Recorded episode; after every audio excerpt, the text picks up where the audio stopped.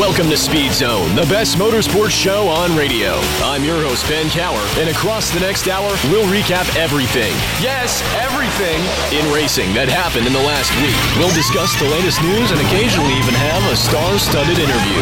So buckle up, rev your motor, and drop the hammer, because this is Speed Zone. Welcome to Speed Zone. I'm your host, Ben Cower, and thanks for tuning in. Got a great show for you tonight. It's a bit of an abridged version of Speed Zone. There will be no flag-to-flag segment. There won't be no What's Up this week, but we'll have the Racing Roundtable segment as we're recapping the week that was in NASCAR. Daytona. Everything happened this weekend. It was Daytona five hundred weekend, and we have an in-depth recap for you tonight in this abridged version of a Speed Zone episode. Again, next week we'll be back at our normal time of seven p.m. to eight p.m. and we'll have a normal episode for you. But today, before the basketball game here on the Cutting Edge Sports Radio Network, we have this episode for you recapping everything, just in-depth discussion. So please enjoy. We have plenty for you tonight. And sit down, sit back. We've got a great show for you tonight. Thank you for tuning in. Hey, if you don't want to listen, get your earplugs ready, because we're about to hear some high-octane debate. It's time for the Racing Roundtable, with your host Ben Cower and multiple guest panelists. Whew, now that that's over, who's at the table today? And who's at the table this week should be no surprise. Once again, it's Dale Garrett and Sean Kelly. Thanks for being on the show tonight, guys. Thank you, Ben. Way back, baby. All right, let's get into the first topic. It was Daytona weekend, baby, and it was exciting. It had everything. It had two days of no racing because of rain. It had two super days of racing with doubleheaders. I think that's the first time that has ever happened in Daytona history, at least with stock car racing, where we got not just one, but two days, doubleheaders of racing. Uh, not exactly planned that way, but I digress. Let's begin with the ARCA race that happened on Friday night into Saturday, and then we'll go into the Craftsman Truck Series next. But we'll focus on ARCA first. Dale, let's start out with you. Your thoughts on the ARCA race and the chaos that was that late-night thriller. Oh, my goodness. That's it. End show. No. Um, it was a typical ARCA race at Daytona. You got uh, a I don't even, a bunch of Nimrods in race cars and a bunch of old people in race cars. It was uh, it was rough, obviously, with the first crash, uh, mainly involving uh, Toni Breidinger. She, her interview was glorious, loved every second of it. Basically, in short, if you haven't heard or listened to the interview, calls out her teammate, who ended up winning the race in Gustine at Venturini Motorsports, and said, his daddy writes the checks anyway, so it probably doesn't matter. It was beautiful and is an accurate description of Gustine.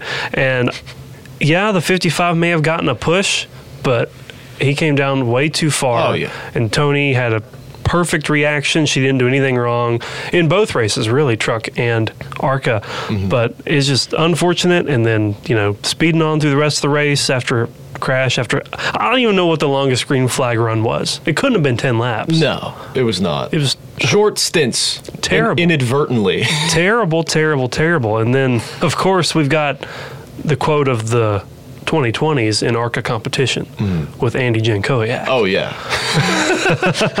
Here, I'll play the quote for everybody at home. Uh, nope, I'm just going to put my foot on the floor, and I'm not lifting till I see God or a checkered flag. What a quote. That was great. Mic drop. From inside of the race car on the back straightaway at Daytona, he unfortunately did did see God first. Yeah, he did see he saw God. long not long after that quote. No, no, it was literally the next restart after that quote. Made and it, it was the final restart of the race. And he, he made a t-shirt out of it too. Yeah, and it didn't look very good. Oh. But go buy it for Andy. Pizzas. Give him your money. Pizzas. Yeah, they were talking about on the broadcast how he had saved up everything to buy that car because he's a pizza delivery man in his spare time, and then the car got, you know, jumped, it's destroyed. So I saw a picture he posted on Twitter afterward. It, it's bad. I, I mean, I would I would order a pizza from Andy J, but I don't think he delivers to Huntington. It'd be kind of a far drive. If you go to his hometown of Tonawanda, New York, I mean, maybe you can maybe you can get a pizza. And I bet that pizza's so good. What's yeah. preventing us from calling the number right now? We could call that number right now. Getting but, a classic New York slice. But we're not going to. We're not going to. Listen, you know, we would have a race between who would get a pizza here faster. Because it's funny, he's he's not the only pizza delivery man in the history of, of NASCAR and ARCA. Carl Long. Carl Long oh. was Domino's Manager of the Year in the late eighties. I believe it was eighty-eight or eighty-nine. He was the Manager of the Year. Or franchisee of the year, I believe. I think he was manager of the year at his Domino's location in, I think it was Durham, North Carolina. I'm going with Andy J. I don't know why I know this, but I do. And Carl Long, that's why he's so damn good at driving, because he can deliver. He thirty minutes pizzas. or thirty minutes or less. Yeah, back then it was cutthroat for Domino's in the late eighties. You had to deliver the pizza in less than thirty minutes, or else the customer got it free. Every time so he's Carl around the track, pretty damn good at driving. Every time he's that. around a track, he has to avoid the Noid. What did he do about David Ruderman in two thousand seven? He didn't avoid the Noid. He didn't avoid the Noid. The Noid got him. Especially, the Noid got especially him. Especially in California. Yeah, the Noid got him at that race. Uh, as you said, Dale, the ARCA race was a bloodbath, uh, as, as to be expected. I mean, you have ARCA being a series that is full of people that are eighteen and and or the... you know, emotional maturity of eighteen and teenagers that uh, are there using family money to get those rides. And then at the same time, you have a bunch of moonlighting old guys that have bought these cars and are running them, and are they are certainly not Cup Series drivers with these things, and they're going one seventy, one eighty miles an hour at Daytona. So things are bound to happen, especially when you have a bunch of old people running a race at one thirty in the morning. So, as to be expected, there was a lot of crashes. It was not smooth. Uh, the racing was honestly, at least they could go three wide. I'll say heading into the race, it was certainly one of the healthiest ARCA fields at a plate track in years. I think that's really cool to see, is that finally it took about, how many, what, ten years at this point? It's going to take another ten due to the junkyard. Yeah. It took about ten years for ARCA to finally, uh, I guess the field is finally switched over from the Gen four car, because it then went to NASCAR's Gen six, uh, of which NASCAR itself, the Cup Series, has not run since uh, twenty twenty-one. But, I mean, the style of car that ARCA runs is everything that was running when Gen six first came out in twenty thirteen. So, uh, finally, ARCA's come around on that. But then again, Gustine, your winner in that race, and threw one of the worst blocks ever on lap four of that race on Toni Breidinger and knocked out half the field. And Shane Van Gisbergen was caught up in that wreck, it being his first uh, super speedway oval race ever in his entire life, and uh, made up for it in Xfinity though. Oh yeah, he got back on the track, did make up for it in Xfinity. That is true, and again, just had to use that race. He was just running laps, just trying to get experience in that race. Didn't really get it because he just was off pace the entire time. Got knocked out of the race on lap four. Uh, it was a mess. Uh, Willie Mullins was the pole winner. I have never seen a car yawed so much and then drive so poorly. I mean, he set that thing up in qualifying trim, and then they didn't change it for the race. You can see the, the left front tire was sticking. It was like a modified. It was fully exposed out of the entire left front. And that car could not hook the bottom. It was. I felt so bad for Will, for Willie because he couldn't drive the thing. And then to add insult to injury, he plowed into the back of Scott Melton late in the race with the uh, that that is a look up on YouTube, ARCA brakes, and you'll understand that there is a phenomenon in the ARCA Menard series, and has been for many years, about the ARCA drivers just not using the brake pedal one iota for crashes. Yeah, and Willie Mullins was the unlucky no. willing recipient of willing. that role on Saturday morning, Friday night. So as he plowed into the back of Scott Melton, Scott Melton, uh, I feel bad for him because he wrecks every single time he drives on a plate track, no matter how fast or slow he is. And then poor Will Kimmel and Bill Kimmel are forced to do, do probably uh, five, six figures in, in fab work to the same car again and again and again. Willie Mullins had five business days to steer away from that crash and steered right into it. I literally said, what is he doing? What is he doing? It was really, really bad. So, like Ben said, look up the crash on YouTube. it's ugh, it was bad. yeah, Toni Breidinger had a great interview. Uh, go look that up on YouTube. She, as Dale said, scorched. Gustine was obviously angry at a teammate, and Gustine is not a teammate for many races this year. He's just running a very few, select few with Venturini, and uh, Tony's running a full season in ARCA. She's going for a championship, and, I mean, it's the most composed that she's ever been, really. I mean, she ran, even after that wreck, she still was able to continue in the ARCA race, or and then just briefly, but in the truck race, she ran great, too. Mm-hmm. So uh, it, it's plate tracks. Small sample size, but we'll see how the season goes. Obviously, she has her sights set on a championship, and in ARCA, there's no playoffs. Every point matters, and mm-hmm. when your teammate takes you out on lap four, and he's just going for a win, and you're points racing and going for a win, obviously she's going to be a little bit angry. But it was a messy race, and Gustine was the winner. So we'll move on to the Craftsman Truck Series race, which happened right before the ARCA race, and obviously that race... equally a mess. Probably not as much of a mess as the ARCA race, but then again, these drivers have been cooped up all winter long, and it's the Truck Series. There's no maturity there, so... It's about what we, we've come to expect at this yeah, point. Yeah, so, uh, Sean, we'll start with you on this one. Your thoughts on the Truck Series race. I mean, my thoughts, as I said, the quality of racing is about what we've come to expect from in this past year, which is unfortunate, but... Uh, I mean, with the m- main story that most people have talked about after this being the wreck involving Rajah Caruth during uh, during that race, uh, with that being the main story, that kind of tells you the story of this race in, in, in general. Yeah, it's, as Ben said, it was another bloodbath. Um, again, very unfortunate that this is what we have come to. We have fallen so far as a society. But anyway, um, yeah, as far as... Okay. Another early wreck in this race, too. Yes, yes, we'll back up. So from from the very beginning, when I saw those cars take off into turn one, I was like, oh boy.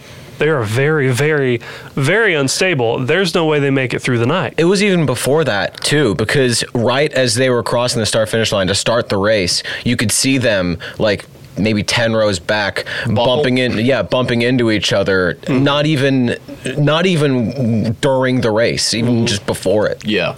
It was not a pretty sight. And then, you know, of course, they can only go on for so long and wreck after wreck, after wreck, and then we speed up to the, the Rajah Caruth incident, which sent Taylor Gray airborne in the only flip of the weekend, which was impressive, unless you count yeah. Andre Perez. But yeah, as he, he got sideways at the end of the ARCA race. He, well, he was, his rear, his left rear tire was on the wall, mm. and the wreck that also collected Andy Jankowiak, where he saw God for the flag.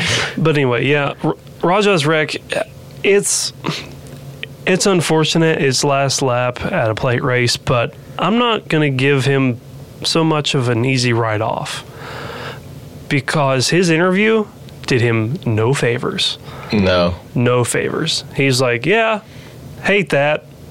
Great run for us. Thanks to Mister H and Hendrick Cars dot com for a fast Silverado tonight. Yeah. No, no remorse at all. And got a bad push. Yes, and guess what?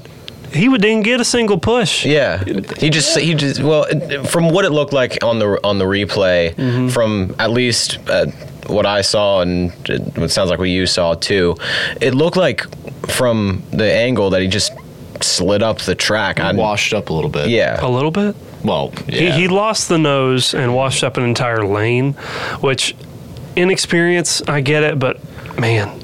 He needs some P R coaching or something, mm. and I think that Bubba Wallace attempted to do that after the race and asking him, "What do you, what are you doing? What were you doing? yeah, what, what? Why were you? I mean, Corey LaJoie had a head of steam behind him. Yes, uh, it was it was his teammate mm-hmm. Corey LaJoie running the one off uh, for the Daytona Truck Race, trying to go for the win, and again ran great, and then was pushing his teammate Rajah Caruth, who was in the seventy-one, mm-hmm. and then right in front of him you have uh, Rajah washes up the track. Makes contact with Jack Wood, and then sends second and third place around and basically hands the victory to Nick Sanchez. Uh, it's kind of funny. I think it's ironic that he was, or it's not ironic, but just, you know, coincidental that he was driving a Hendrick vehicle and then ended up wrecking the field late.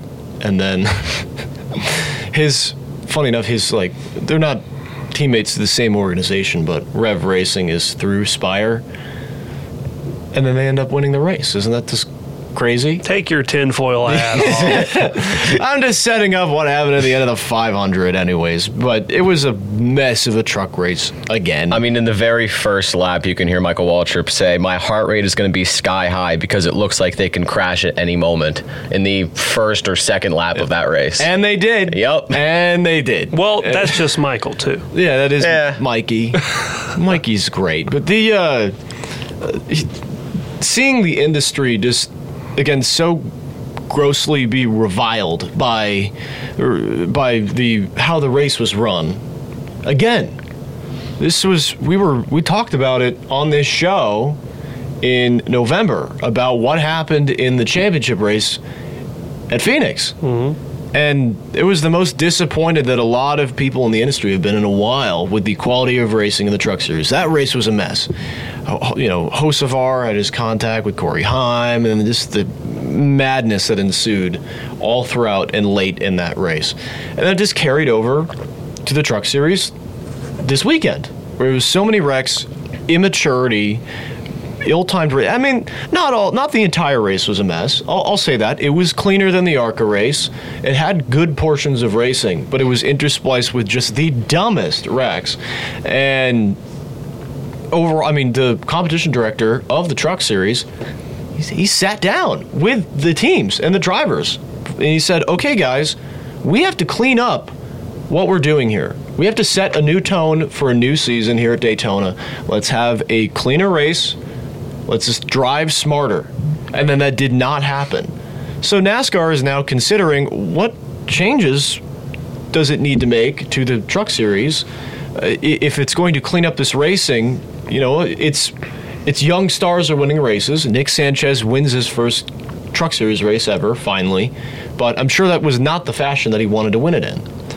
I've seen debate on Twitter, X, amongst other things, that do we need to send ARCA and trucks to superspeedways? Which, if we don't, would be unfortunate, because I, I like tradition. Oh, yeah. It's prestigious. Yeah. It's but, great racing yeah. when it's clean. Mm-hmm. But... if we keep doing this, finan- financially, is it needed? Like, can, can they can they deal with it? Because there's only, right now, the Atlanta entry list came out for the Truck Series, and there's only thirty-two trucks on it. Yeah, because so many have got torn up at Daytona. Yeah. yeah. So you, and the trucks, and ARCA, especially, out of any of the top four series in NASCAR, are the least stable financially in handling wrecked equipment. It, these guys cannot shell out endless amounts of money unless you're Bill Venturini in ARCA. That's the one team that can. And even then, he'd probably tell you, I can't, I don't have disposable cars. And then in the Truck Series, there really isn't anybody anymore that has disposable trucks. Every truck getting torn up is a hefty bill. To a much lesser extent, the debate of should... you know, trucks, for example, even uh, stay going to super speedways. In a much lesser extent, it kind of reminds me of what happened with IndyCar, where it would run in places like Texas, like Pocono, like, uh, you know, Vegas, even though the circumstances were much uh, larger with that one. But and it's just an accident waiting to happen. Yeah. The, the the carnage was just too much with all the cars, where it just wasn't financially feasible or, or worth it, I should say, to really do that. And to a lesser extent, it might be the same situation with NASCAR and, and trucks with how it keeps going. I mean, IndyCar, it was just too dangerous to continue. Well, yeah, that yeah, out. that was that was the other part oh, of yeah. that. You could but make like, the same argument here. Yeah, I mean, a truck flipped over. An eighteen-year-old flipped over. Mm-hmm. In any other context, that would be horrifying. He flipped his truck over. Is he okay? Yeah, he's okay, thankfully. That's a result of the Rajah Caruth wreck at the end of the race. He wrecked the field, and Taylor Gray went... pirouetting through the air and landed on top of other trucks and yeah. landed on top of other trucks. Daniel Dye's onboard for that wreck is insane because mm-hmm. he just hits he hits Gray point blank in the right side of the truck, and then Gray goes flying up over his truck. Mm-hmm. He goes right up underneath him after hitting him point blank at like one hundred seventy-five miles an hour. And that's terrifying. You know, I mean, these guys are professional drivers. That's dangerous. One of these times, somebody's going to get hurt. They did get hurt at Talladega last year. Greg Van Alst, who mm-hmm. was in the ARCA race and you know, didn't win again, but thank God he's healed from his injuries that he had in the truck race last year. He hurt his back and his his chest, and that was in a truck with modern safety equipment, with safer barriers.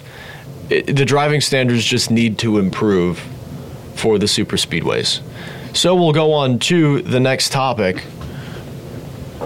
So we'll go in the order of things that happened, because there was no racing on Saturday and there was no racing on Sunday, because the only place in the entire country that had rain was Florida, southern Florida. And a wall of rain went over the entirety of the state, washed out all the racing for the weekend, and both the Daytona five hundred and the Xfinity Series race to open the season, three hundred miles there, got pushed to Monday. So it was another Monday night race, Monday night Daytona five hundred for the NASCAR Cup Series. And we will start with it because the Xfinity Series was after the five hundred. And it, it was a eventful Daytona five hundred. Lots happened, great racing. But let's chat about it. Dale, we'll start with you. Yeah, it was uh, surprisingly, considering all the events leading up, a fantastic, clean event. For the most part. Okay. For the most part. You would you would imagine that these guys being cooped up in their trailers for two extra days or an extra day at that, they would come out and it would just be a bloodbath. That again. Would give them the reason to not have it be a bloodbath. Mm-hmm. They want to go home. They're tired. Yeah. Mm-hmm. But um, just, wow. Fantastic race. We had a wreck early, though, with uh, Harrison Burton and, unfortunately, Carson Hocevar. I was looking forward to watching him all day. Started ninth and looked to have a fast Chevrolet, but unfortunately, he got taken out in that, which and Kaz Gralla, which he didn't lose anything there. But anyway. And Jimmy Johnson. Well, oh, Jimmy was able to continue, but he kind of, like, knocked him out. He was irrelevant yeah. for the rest of the day, which yeah. is also unfortunate. But, um, yeah, I thought the pack racing was, was great. It wasn't too aggressive. I thought it was very tame. Um, only got aggressive when it needed to be. Just fantastic product, especially if we're in front of potentially some new fans from the Netflix series. Just g- great all around. And um, uh, as far as the big one late, I think with nine to go, you know, I think it's just a product of late super speedway racing. Now, if we're going to point fingers, I would have to point it at the forty-eight because the twenty-four was out of shape when the forty-eight hit him. But again, Daytona five hundred late in the race, what are you going to do? So it's unfortunate that it took out the Fords because my pick, Keselowski, was looking really good there toward the end. And, you know, you could argue he's the reason that Harrison Burton wrecked, but that's besides the point. Mm-hmm. um, he was really strong, along with the pole sitter Logano was really strong at the end, but um, I saw a lot of people joking on X that it was the Chevys taking out the Fords because it was primarily a Ford crash. It was kind of the opposite of what we expected, where we expected Chevy to take the pole but then struggle in the race, but then the opposite happened mm-hmm. where Uh, Chevy ended up taking the race, but not the pole. Mm-hmm. Logano Ford led the most laps. He led forty-five laps. So, strong outing by Fords in the middle of the race, but when it counted, Chevrolets put themselves up front. Yeah, Todd Gilliland was up there, too, for a mm-hmm. while. I mean, he was picking up slack because the thirty-four car had that issue, and he was not able to really be on pace the rest of the day. But, mm-hmm. yeah, as you mentioned, Sean, it was a Ford pole for the first time. It was a non-Chevy pole for the first time since twenty twelve. Mm-hmm. So, it had been over a decade since we had had a car that was not a Chevy winning the pole for the Daytona five hundred, and it was Joey Logano. Michael McDowell was second fastest. Uh, the Toyotas were nowhere in qualifying. It was shouldn't have been a shock just with how that car is designed, but then again, the Toyotas were certainly there in the draft, which is how the car was designed. And in the race, obviously the Fords were fast, the Chevys were too. Everybody was relatively equal in the race, uh, but the Fords were so dominant. The Chevys were up there too, and then just outside of that early crash with Hocevar and Harrison Burton going careening through the grass off of turn four and into the trioval, washing up, taking out Kaz Gralla and Jimmy Johnson back in the pack. Uh, it was a clean race. It was good racing. You had mm-hmm. strategy. You had side-by-side racing really the entirety of the distance. You didn't really have this thing singling out outside of like this pit strategy because cars would kind of get into their own like little six, seven car packs because they would all come in, pit, and then they would snake together and then eventually catch up with each other and then they would just whoosh past each other and it would be like, holy crow, how did they not wreck? And past that point, it was shaping up to be a great finish. I mean, with like thirty to go and the final stage, uh, it, it was... You could feel it. You could feel it. It was very similar. If I had to compare this five hundred to any other five hundred, mm. it would be twenty fifteen. That would be my comparison for this year's five hundred, because relatively clean race, one, two early wrecks. Uh, twenty fifteen didn't have stages, but then again, you had the field three wide, like five rows deep, with like forty-five to go. Mm-hmm. And then it was that way all the way up until less than ten to go. And then, although twenty fifteen had, it was one late wreck to set up a green-white checkered, and then very similarly, it was kind of a buzzkill of a finish. But we'll get to that after the wreck that happened, where the forty-eight of Alex Bowman made contact with his teammate, uh, William Byron, entering turn three, and both cars continued, but ended up taking out everybody else essentially into turn uh, turn three, and took out some of the most dominant cars of the day. How Ross Chastain was not clipped in that wreck is beyond me, because the six car, the way that the six car got turned up towards the outside wall from the double yellow line on the inside, there you couldn't have fit a piece of paper between the back bumper of the one and the front bumper of the six, and Chastain, so close, survived that wreck. But big wreck takes out so many good cars on the backstretch. That was unfortunate to see. And then great racing again. It was not like it was just restart after restart after restart down the stretch. It was one restart, like five to go, great racing again, and then just unfortunate contact coming to the white flag. And you know, you're going for the Daytona five hundred. Austin Cindric is not going to budge, especially when he's on the inside. And uh, Ross Chastain, in typical Ross Chastain fashion, is trying to pull off the move of the century. And he's trying to cross over, and it almost worked. He had the run, just trying to cut underneath William Byron, who worked his way to perfection to the lead, and just cut across the nose of the two. Both went spinning into the infield. Big wreck ensues, and it was the twenty-four ahead of the forty-eight at the last scoring loop before the lights came on, and William Byron ends up winning the Daytona five hundred. Uh, it was, it it stunk uh, because it was, you know, good for William Byron, but obviously the fans, after it was a Monday night at that point, you want an exciting finish. You want them to come to the checkered flag. You don't want to end it under caution, and it was so avoidable too, because NASCAR could have thrown the yellow, or could have put on the lights, as it has in the past, especially at Talladega. It could have thrown a caution as that wreck was happening, and it could have had a restart, but I think NASCAR just wanted to end it. I think it just said, okay, we've been here long enough. Let's just finish this race out. The finish, uh, regardless of the the fact that it was on Monday night, kind of reminds me in a way of how Pocono ended last year, where it was a situation where NASCAR could have thrown the flag earlier, and fans wanted it, but just didn't end up happening. And just with the way it finished in that sense, kind of reminded me of that. And with it also being a driver that, not in the same sense as Hamlin, but most fans would prefer someone else win over Byron, just at least per- personality-wise, not exactly the m- fan favorite, but either way, in those senses, kind of reminded me of Pocono last year in a way, too. As far as storylines go, I think Byron winning is great because of a few things. One, we all know about it, Hendrick forty years. They said it way too many times in the broadcast, but it's yep. important. Mm-hmm. It's important. And it was to the day, and he put the twenty-four back in victory lane. This is what happens when you put flames on the side of the twenty-four car. Mm-hmm. And you make it not look terrible. Yeah. Yes. Which, not not the... Credit to Exalta for fixing that. Yes, but not the best Exalta scheme. But no. I- anyway.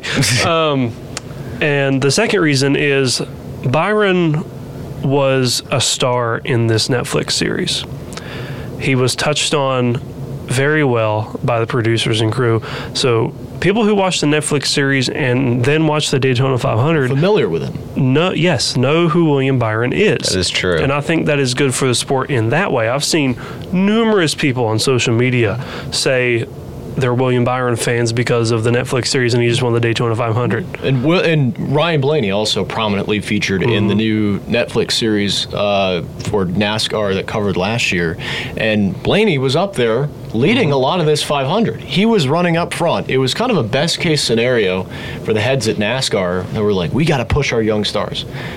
But you have William Byron winning the race, and although his personality is... It's as if like Raytheon designed a cup driver, you know, this, not exactly the most, you know, fun guy, and he's just like cracking jokes all the time, or he's just going to be the Punisher. Uh, I, I hope to see some character development from William Byron as a driver, because I still see just his on-track persona and off-track persona. It's just like, yeah, okay, it's just kind of stale. It's like there's nothing really yeah. super interesting about him outside of, hey, he knows how to build Legos really well and win Daytona five hundreds and cup races. He started, he started, he started yep. online. Yeah, yep. It's like, and, he, and he learned how to drive through iRacing, and yep. it's as if we haven't heard that the last, I don't know how many years, but uh, congrats to William Byron and Hendrick. Uh, I don't think the fastest car won the race, but it, then again, yeah. rarely does it ever. Yeah. Byron has had a terrible track record at the five hundred. He has never finished a five hundred, at least on the lead lap. He's had a D N F every single five hundred he's run, except for, I think, two years ago, mm-hmm. he finished the race nine laps down. Yeah. And then in this year, he wins the five hundred. That's nuts. All right, we'll move on to the final race of the weekend, the Xfinity Series race, which ran into the evening. It was immediately after the beginning, or after the end of the Daytona five hundred.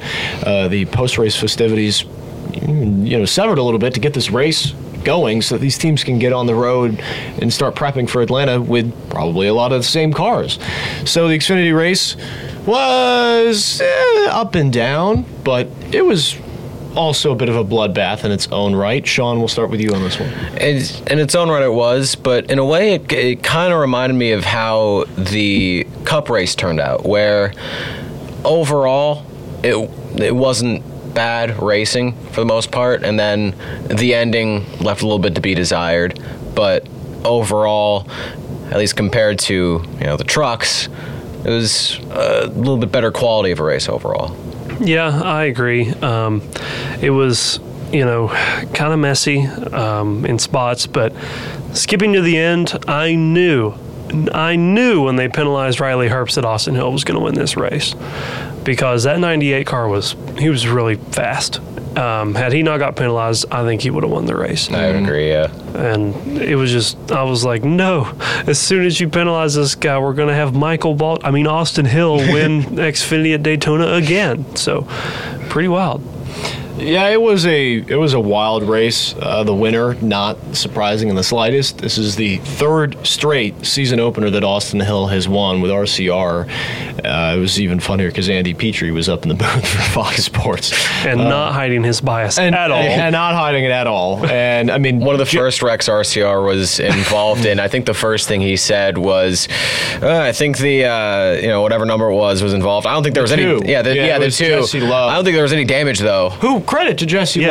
Love. He did great in his debut, so credit to mm, him. He did. Uh, but obviously, it was uh, it was an okay race. Xfinity does this thing in plate races where it'll always fan out and just kind of run a train up near the uh, the wall, and just biding its time until kind of near the end of the race, or at least the end of the stage breaks, which is not always the most exciting thing for the fans, but I think everybody was just trying to get out of Daytona at that point. And then no flips. Some interesting wrecks. Uh, Shane Van Gisbergen did better, although although he was torn up. He did better um, than I expected. Finished thirteenth. Last week, I I expected him to struggle a lot more, and I guess to an extent I was right with the ARCA race, but mm. uh, not by his, his own. Not way, not though. Not that it was his fault, but nonetheless, uh, th- yeah, he finished better than I expected in twelfth in his second ever race at a super speedway. Yeah, it was it was. Uh, Again, no no surprise on the winner of the race. Van Gisbergen did uh, solid, or great, really, for his first true super speedway race in a stock car. And then uh, poor Frankie Muniz. He did not I, finish I in knew the middle. You were, I knew you were going to mention it, that. I, well, I can't not mention him. He's just, you know, it's cool. It was a cool story, and at least he'll be racing some more races this year in Xfinity. Mm-hmm. But uh, obviously Daytona didn't go exactly the way he wanted. He made the race, which is, you know, big for him, but uh, I believe it was a broken toe, I think. That's what it looked like. Yeah. And I just saw a picture of the damaged car. Either way, uh, and also a disappointing debut, at least for Haley Deegan full-time this year, where she just... Uh, Sam Mayer got wrecked early on, just turned into the outside wall, heading into turn one, and then Haley Deegan had a... You know, it, the ARCA race happened on Friday night, but it, it appears that there were ARCA brakes installed in the fifteen machine, as she had about fifteen seconds, very fittingly, to slow down before she ran right into the back of uh, her opponent heading into turn one. Willie Mullins was her driver coach for this weekend here in Daytona. Uh, but it was it was disappointing, but good race for Austin Hill. R C R dominates once again, should be no shocker. So we'll move on to the next topic. So this past weekend, Fox Sports' Chris Myers sat down with Steve Phelps, who is the head of NASCAR, and kind of a state of the sport discussion with Mister Phelps before the what would have been the Daytona five hundred on Sunday. And Phelps had one of the most fascinating interviews and enlightening interviews I think we've seen of any NASCAR executive in quite some time, because he revealed a lot in this interview. So we're going to go through it point by point that Phelps made. We're going to talk about it because there's a lot to talk about here. The first thing Steve Phelps mentioned that we can really discuss was the prospect of international races. Races. Chris Myers asked him, what is NASCAR's view on international races? Are we going to be racing south or north of the border in twenty twenty-five? And Phelps said, both. Both. Expect it. So mm-hmm. just your guys' thoughts on that. Where do you think we would be racing? Do you think it actually happens, or is he blowing smoke? I'm surprised to hear both. I, I was expecting more out of anything to hear Mexico for sure, because that's really what's been rumored for at least the past year, if not longer. But we were talking about it after the Clash. Yeah. You know, NASCAR potentially racing in, what, Guadalajara or the uh, Formula One track in Mexico City? Yeah. It's, I, my initial thoughts would be Mexico City, because that's that's where NASCAR has raced before, and uh, it's still a likely spot now.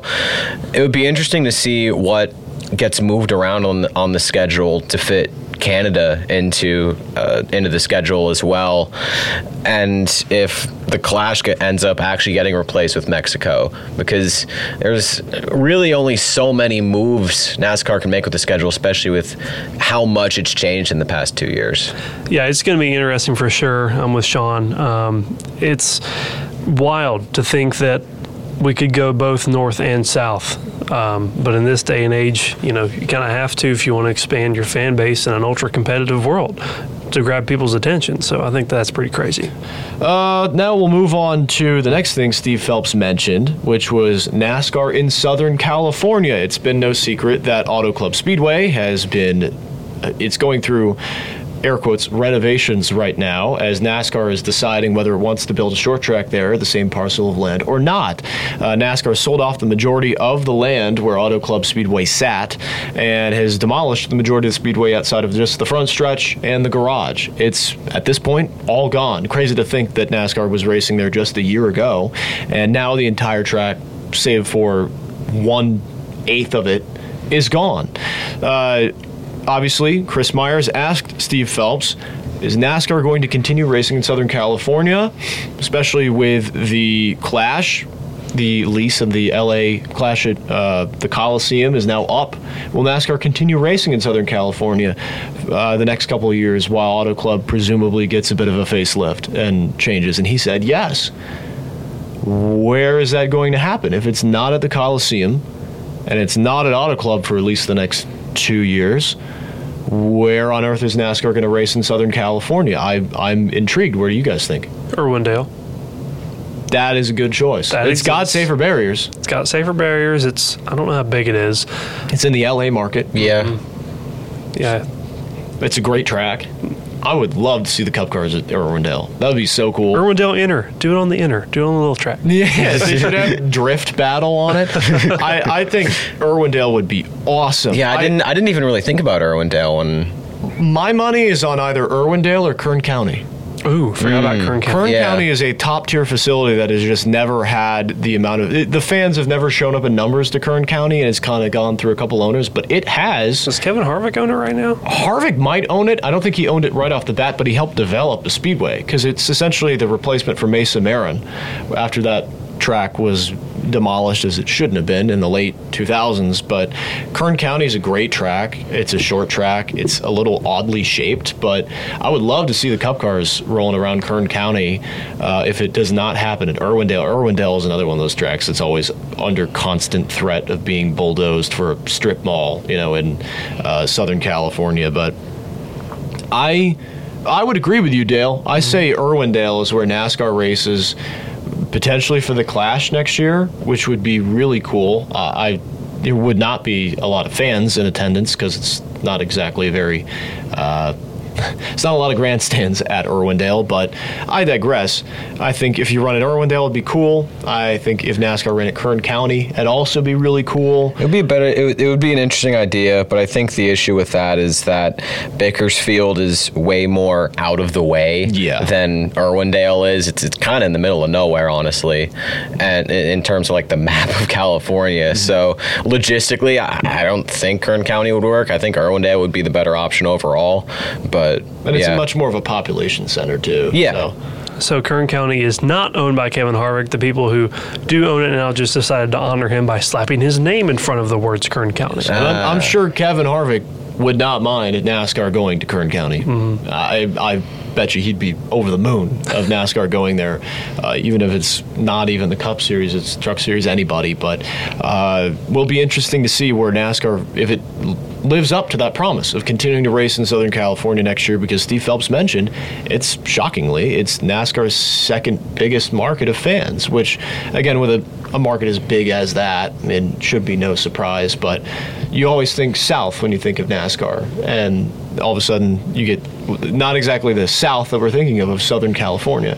But we'll move on to the next thing that Mister Phelps mentioned was that, and I know this is going on for years, new manufacturer, the fourth manufacturer, who will it be? And for years, NASCAR has said we're always in chats with new O E Ms, and we're trying to get new manufacturers into the sport, and it's no new manufacturers have joined since Toyota joined in two thousand four. It has quite literally been twenty years since a new manufacturer has joined NASCAR.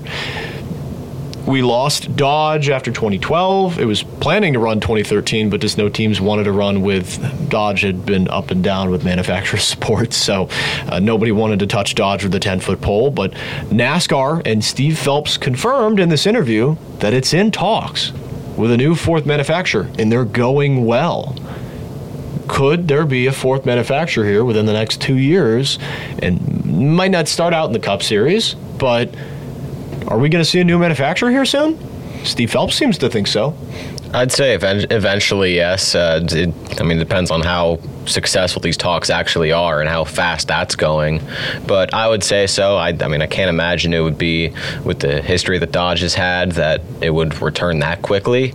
And granted, ten years, I mean, it's... It's a long time away. It's, a, it's yeah. Races in N H R A with Tony Stewart. But we'll see. Dodge is actually in the top five on NASCAR ad spend for last year.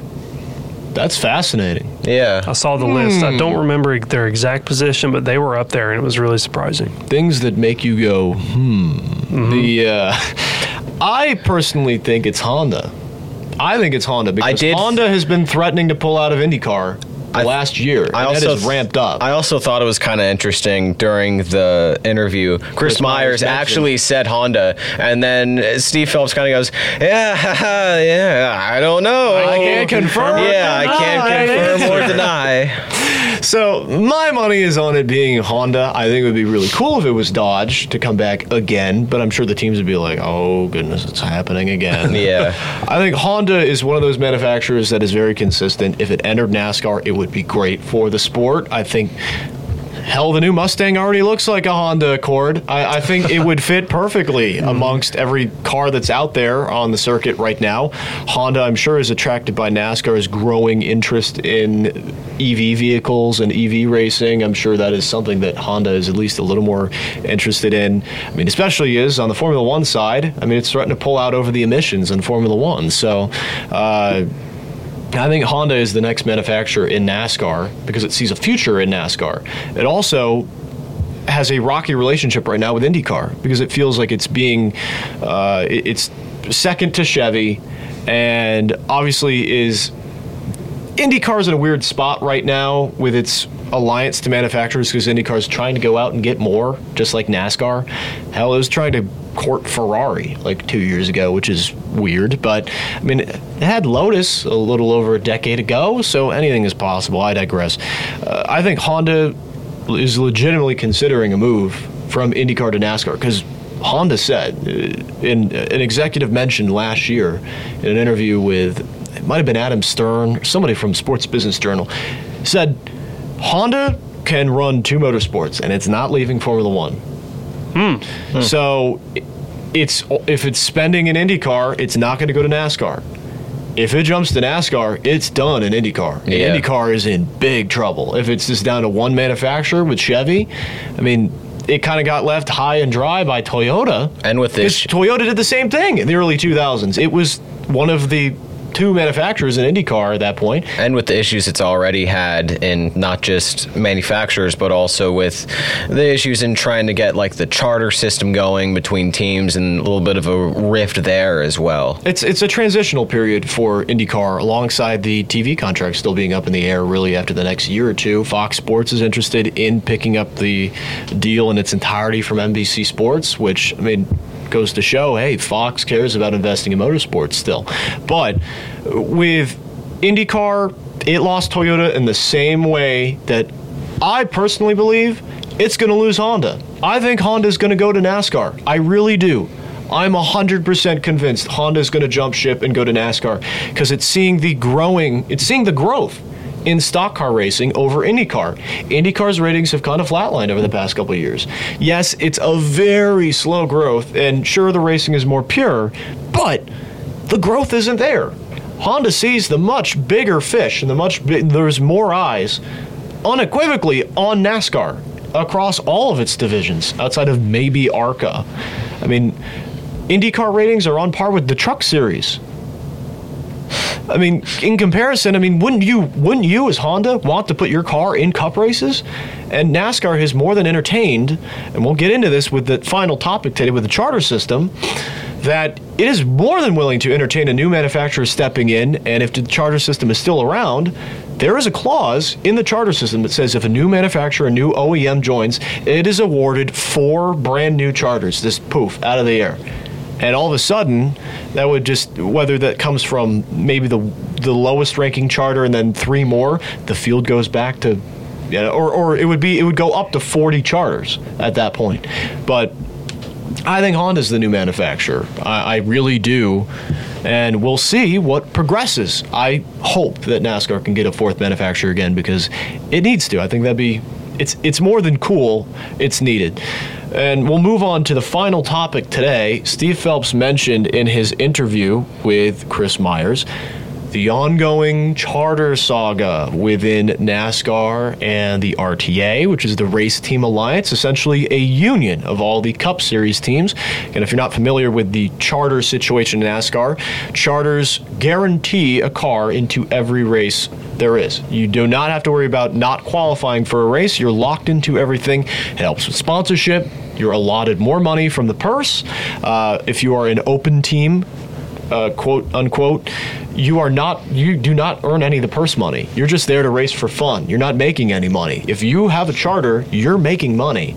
And there's no charters in the Truck Series, no charters in ARCA, there's no charters in the Xfinity Series. It's only in the Cup Series.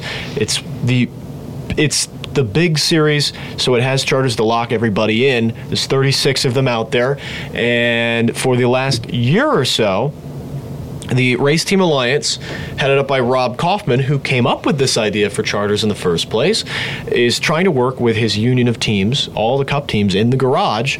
They want to keep charters because it inflates the value of the teams by hundreds of millions of dollars, depending on how many of you you have. I mean, Live Fast sold its charter to twenty-three eleven in the offseason, or Spire, Spire, excuse me, in the offseason for upwards to fifty million dollars. If it's a four-car team, that's two hundred million dollars added to the value of your team and your net worth, of which these guys like having that. So, uh, and it's, you're able to sell that to sponsors more. If your net worth is higher, there's more money being circulated, even though if it's hypothetical. It's kind of like stocks.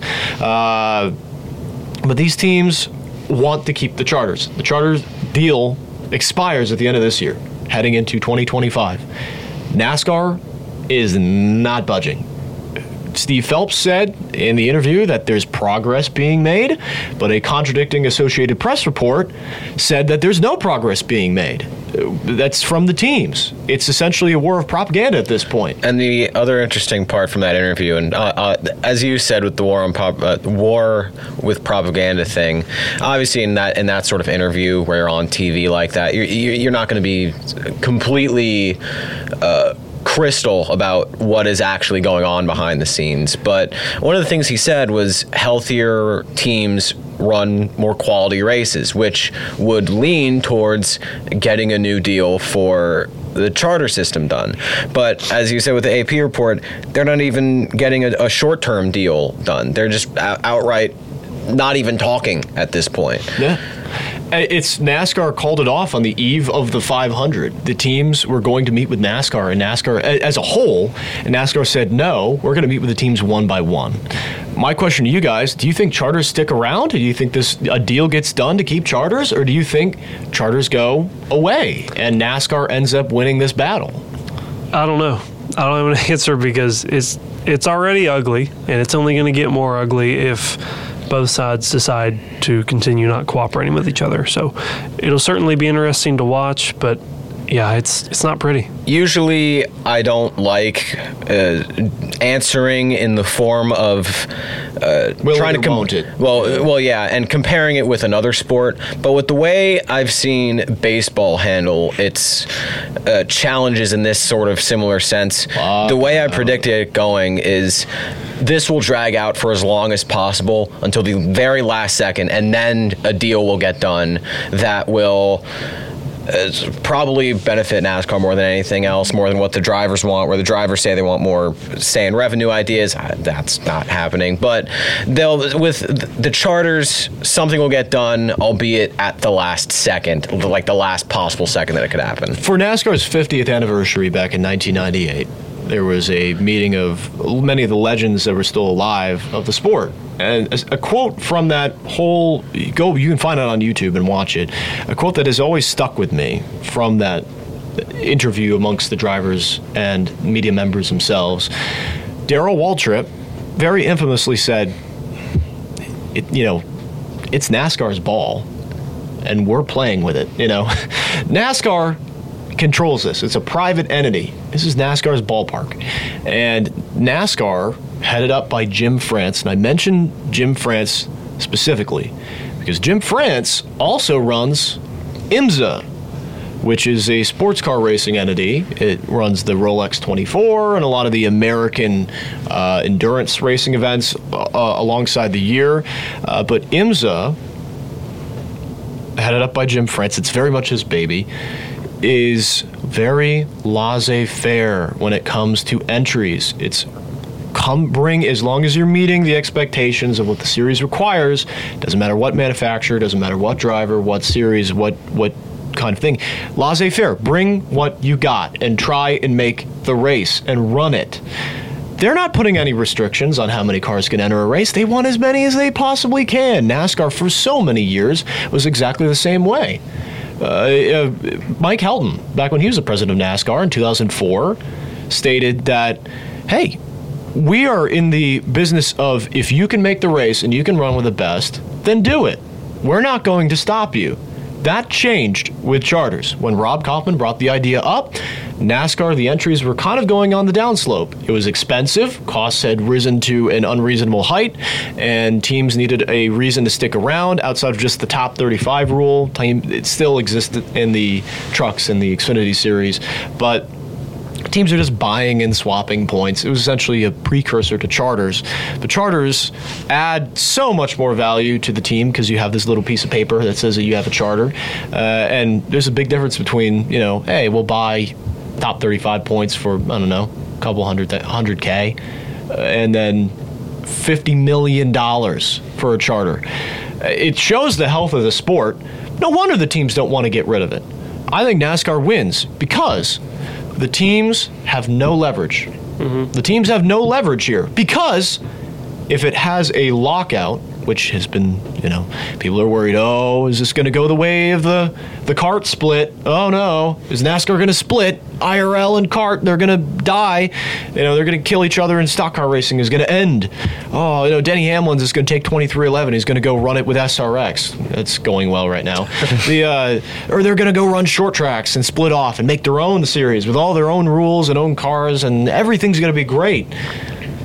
That can't happen, because you know who owns all the tracks? NASCAR. Surprise. NASCAR owns all the big tracks in America. It, it would have to be a short track series, and twenty-three eleven is not going to survive on at most two K checks from Slinger Speedway and Five Flags. As cool as it would be, that team would fold in a month. The lights would not stay on. Yeah. So the teams have no leverage, and I say this because it would contradict itself if it had a lockout. If these teams said, you know what? We're protesting the fact that NASCAR is not going to la- allow us to continue having these charters, and we're going to lose all this value and all this money, and the fifty million dollars that Spire just spent on that charters is all going to go to waste, because charters are going to go away at the end of the year. And it's, it's going to go back, presumably, to a laissez-faire period, where NASCAR, in exchange for this, it's not just being cold and harsh, it's saying we're vastly increasing the amount of T V revenue that we're sharing with you guys. Right now it is minuscule, and NASCAR is going to try and get it as close to fifty percent even as it possibly can. And even then the teams are saying no. It's an issue of greed, not fairness.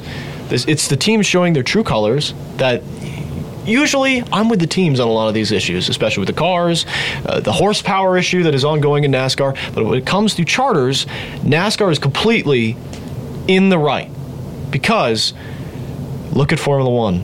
It is very much a country club. Andretti, with the support of General Motors, couldn't even get into Formula One. They said, and I quote, there would be no value in adding the Andretti name or General Motors to the ranks of Formula One. General Motors is one of, if not the biggest auto manufacturer in the world. And yet, Formula One, the teams decided, no. We don't want one of the most successful known motorsports names known out there with one of the biggest auto brands to enter the sport with a lot of money and a lot of focus. Because you know why? It would take more of the pie away from each of the team's slice. No team wants to share the same amount of revenue and dwindle their own amount by letting a new team in. They want to keep everybody out, and everybody that's already in is grandfathered in. Nobody new. That's exactly what NASCAR is heading towards in the Cup Series if a charter system stays in place. And it cannot afford to do that, because eventually these teams will start to... There will be no growth. This is how you kill growth. The sport is growing. This is how you kill that. It will flatline if you keep with charters. And the teams cannot lock out, because it would contradict its own rules. The teams came up, the R T A, came up with its own rules with NASCAR in agreement, and as the agreement states, you have to enter every single race. We mentioned it last episode, twenty or uh, B K Racing, when that was still a thing. It almost didn't show up for a Daytona five hundred. It showed up like the day before qualifying with a blank car it threw together, and it was able to just get in the race and just get going so that it didn't lose its charter, because under the agreement, if you don't race, you lose your charter. It gets yanked. No matter, no ifs, no buts. It gets pulled away. You lose it in an instant. So everybody's forced to enter. If there's a lockout, the teams lose the charters under their own agreement. So they can't stop and take a weekend off this year and say, we're just not going to race. Because then they would contradict themselves legally by its own rules that it came up with itself. NASCAR would have it in the palm of its hand. It already does. The teams right now have no leverage, because if it tries to sit out and it tries to say, nope, we're protesting this, then it breaks its own rules. Defeats the purpose. Yeah, it defeats the entire purpose. It breaks its own rules, and NASCAR has it legally. And the teams just basically have to sit here and deal with NASCAR and take it and just, I say it's a war of propaganda, because the teams are going to continue saying this stuff to the A P and saying this stuff to the fans and saying that we need to keep charters around. Na- big NASCAR is being mean, and it has a monopoly, and we can't let it have this monopoly, because it's trying to win the war of information. It's going to get uglier this year. I hope it doesn't, but NASCAR is completely in the right with the charter situation. I hope it wins. Uh, as bad as I feel for the teams losing all this money that they poured into the charters and the guaranteed entries, the sport is healthier, as Steve Phelps said. It is healthier when it has open competition and it has growth. Uh, that'll do it for tonight's episode of Speed Zone. Dale Garrett, Sean Kelly, as always, thank you guys for being on the show. Always a pleasure. Thanks for having me. And again, thank you for tuning in tonight, as next week we'll be back at our normal time, seven to eight p.m. with a full hour-long show, maybe even a bit longer, recapping everything that you love in racing. For Sean Kelly, Dale Garrett, I'm Ben Cower, saying thank you for tuning in tonight, and stay tuned. Marshall men's basketball versus James Madison up next, here on the Cutting Edge Sports Radio Network. You've been listening to another sports presentation on the Cutting Edge Sports Radio Network.